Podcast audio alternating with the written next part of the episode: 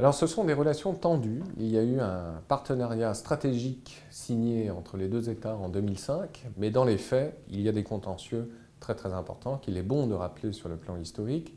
Tout d'abord une guerre qui a opposé les deux États en 1962, alors que l'Inde se rangeait au vu de l'Union soviétique devenue la grande rivale de la Chine maoïste. Et donc pendant quelques mois, euh, à la hauteur de l'Himalaya, les armées chinoises et indiennes se sont opposées. Et la Chine a gagné cette guerre contre l'Inde. Et euh, les conséquences ont été euh, très importantes. D'une part, un territoire a été purement et simplement annexé par l'armée populaire de libération, donc chinoise, euh, et est aujourd'hui encore revendiqué par le gouvernement de New Delhi. C'est le territoire de l'Aksai Chin, qui se trouve à proximité du Tibet, non loin du Cachemire dit indien. Et puis, euh, à partir de 1962, Nehru, qui était l'un des pères cofondateurs avec Gandhi euh, de l'indépendance de l'Inde en 1947, a dû se retirer de la scène politique, tant l'humiliation de la défaite indienne par rapport à la Chine avait été grande. Et toujours en 1962, suite à cette défaite indienne par rapport à l'armée chinoise, eh bien l'Inde a décidé de se lancer dans un programme très ambitieux de développement euh, nucléaire sur le plan militaire, bien sûr, pour sanctuariser son territoire, sacrifiant par là même euh, une idée qui lui était chère euh, jusqu'alors, savoir que, d'une manière sans doute un peu naïve aujourd'hui, avec le regard que l'on porte sur ces événements, un regard selon lequel donc l'Inde pouvait régler et se devait de régler tous les conflits par la voie pacifique.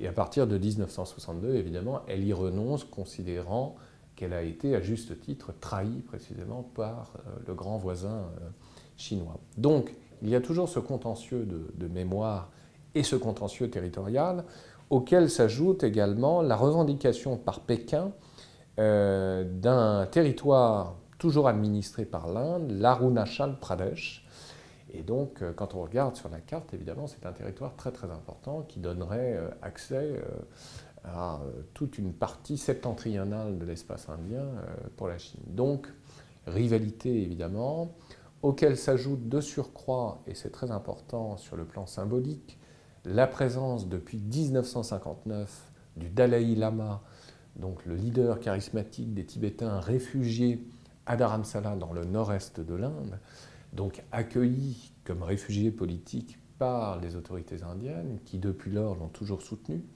Donc évidemment, cela embarrasse euh, ces relations entre la Chine et l'Inde.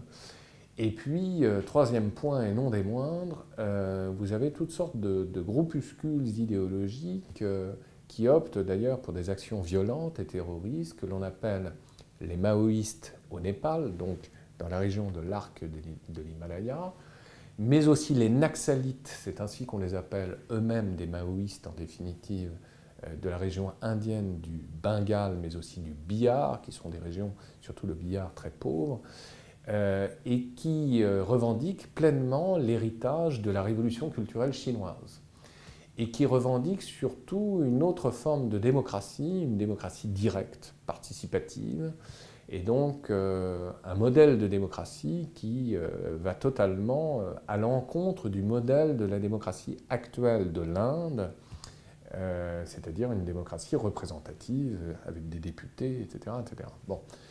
Et donc ça c'est très très important parce que quelque part, évidemment, à tort ou à raison, une partie de l'élite indienne voit toujours derrière ces groupuscules la main de Pékin, si vous voulez. Et donc, euh, tout cela mine considérablement ces relations, qui sont des relations évidemment extrêmement importantes pour l'avenir de la paix dans le monde, n'ayons pas peur des mots, euh, mais aussi euh, des relations purement bilatérales, qui sont des relations évidemment d'importance, mais aussi des relations complexifiées précisément par ces différents contentieux. Néanmoins, on essaye de voir des signes timides de rapprochement par euh, des rencontres qui ont eu lieu depuis euh, septembre 2014 entre Xi Jinping, mais aussi son homologue indien Modi, à la fois en Inde, mais aussi en Chine. Rappelons d'ailleurs qu'en septembre 2014, euh, le président Xi Jinping, par assaut d'amabilité, avait fait grand cas dans ses déclarations publiques d'un patrimoine commun que les Chinois et les Indiens avaient, savoir le bouddhisme, ce qui était assez surprenant et novateur, si vous voulez, venant d'un dirigeant chinois athée et communiste. Et, donc c'est tout à fait intéressant de voir que là aussi, le pouvoir chinois, par tous les moyens, essaye d'exploiter justement l'histoire et de l'instrumentaliser, mais aussi la religion, pour établir justement une proximité de vue.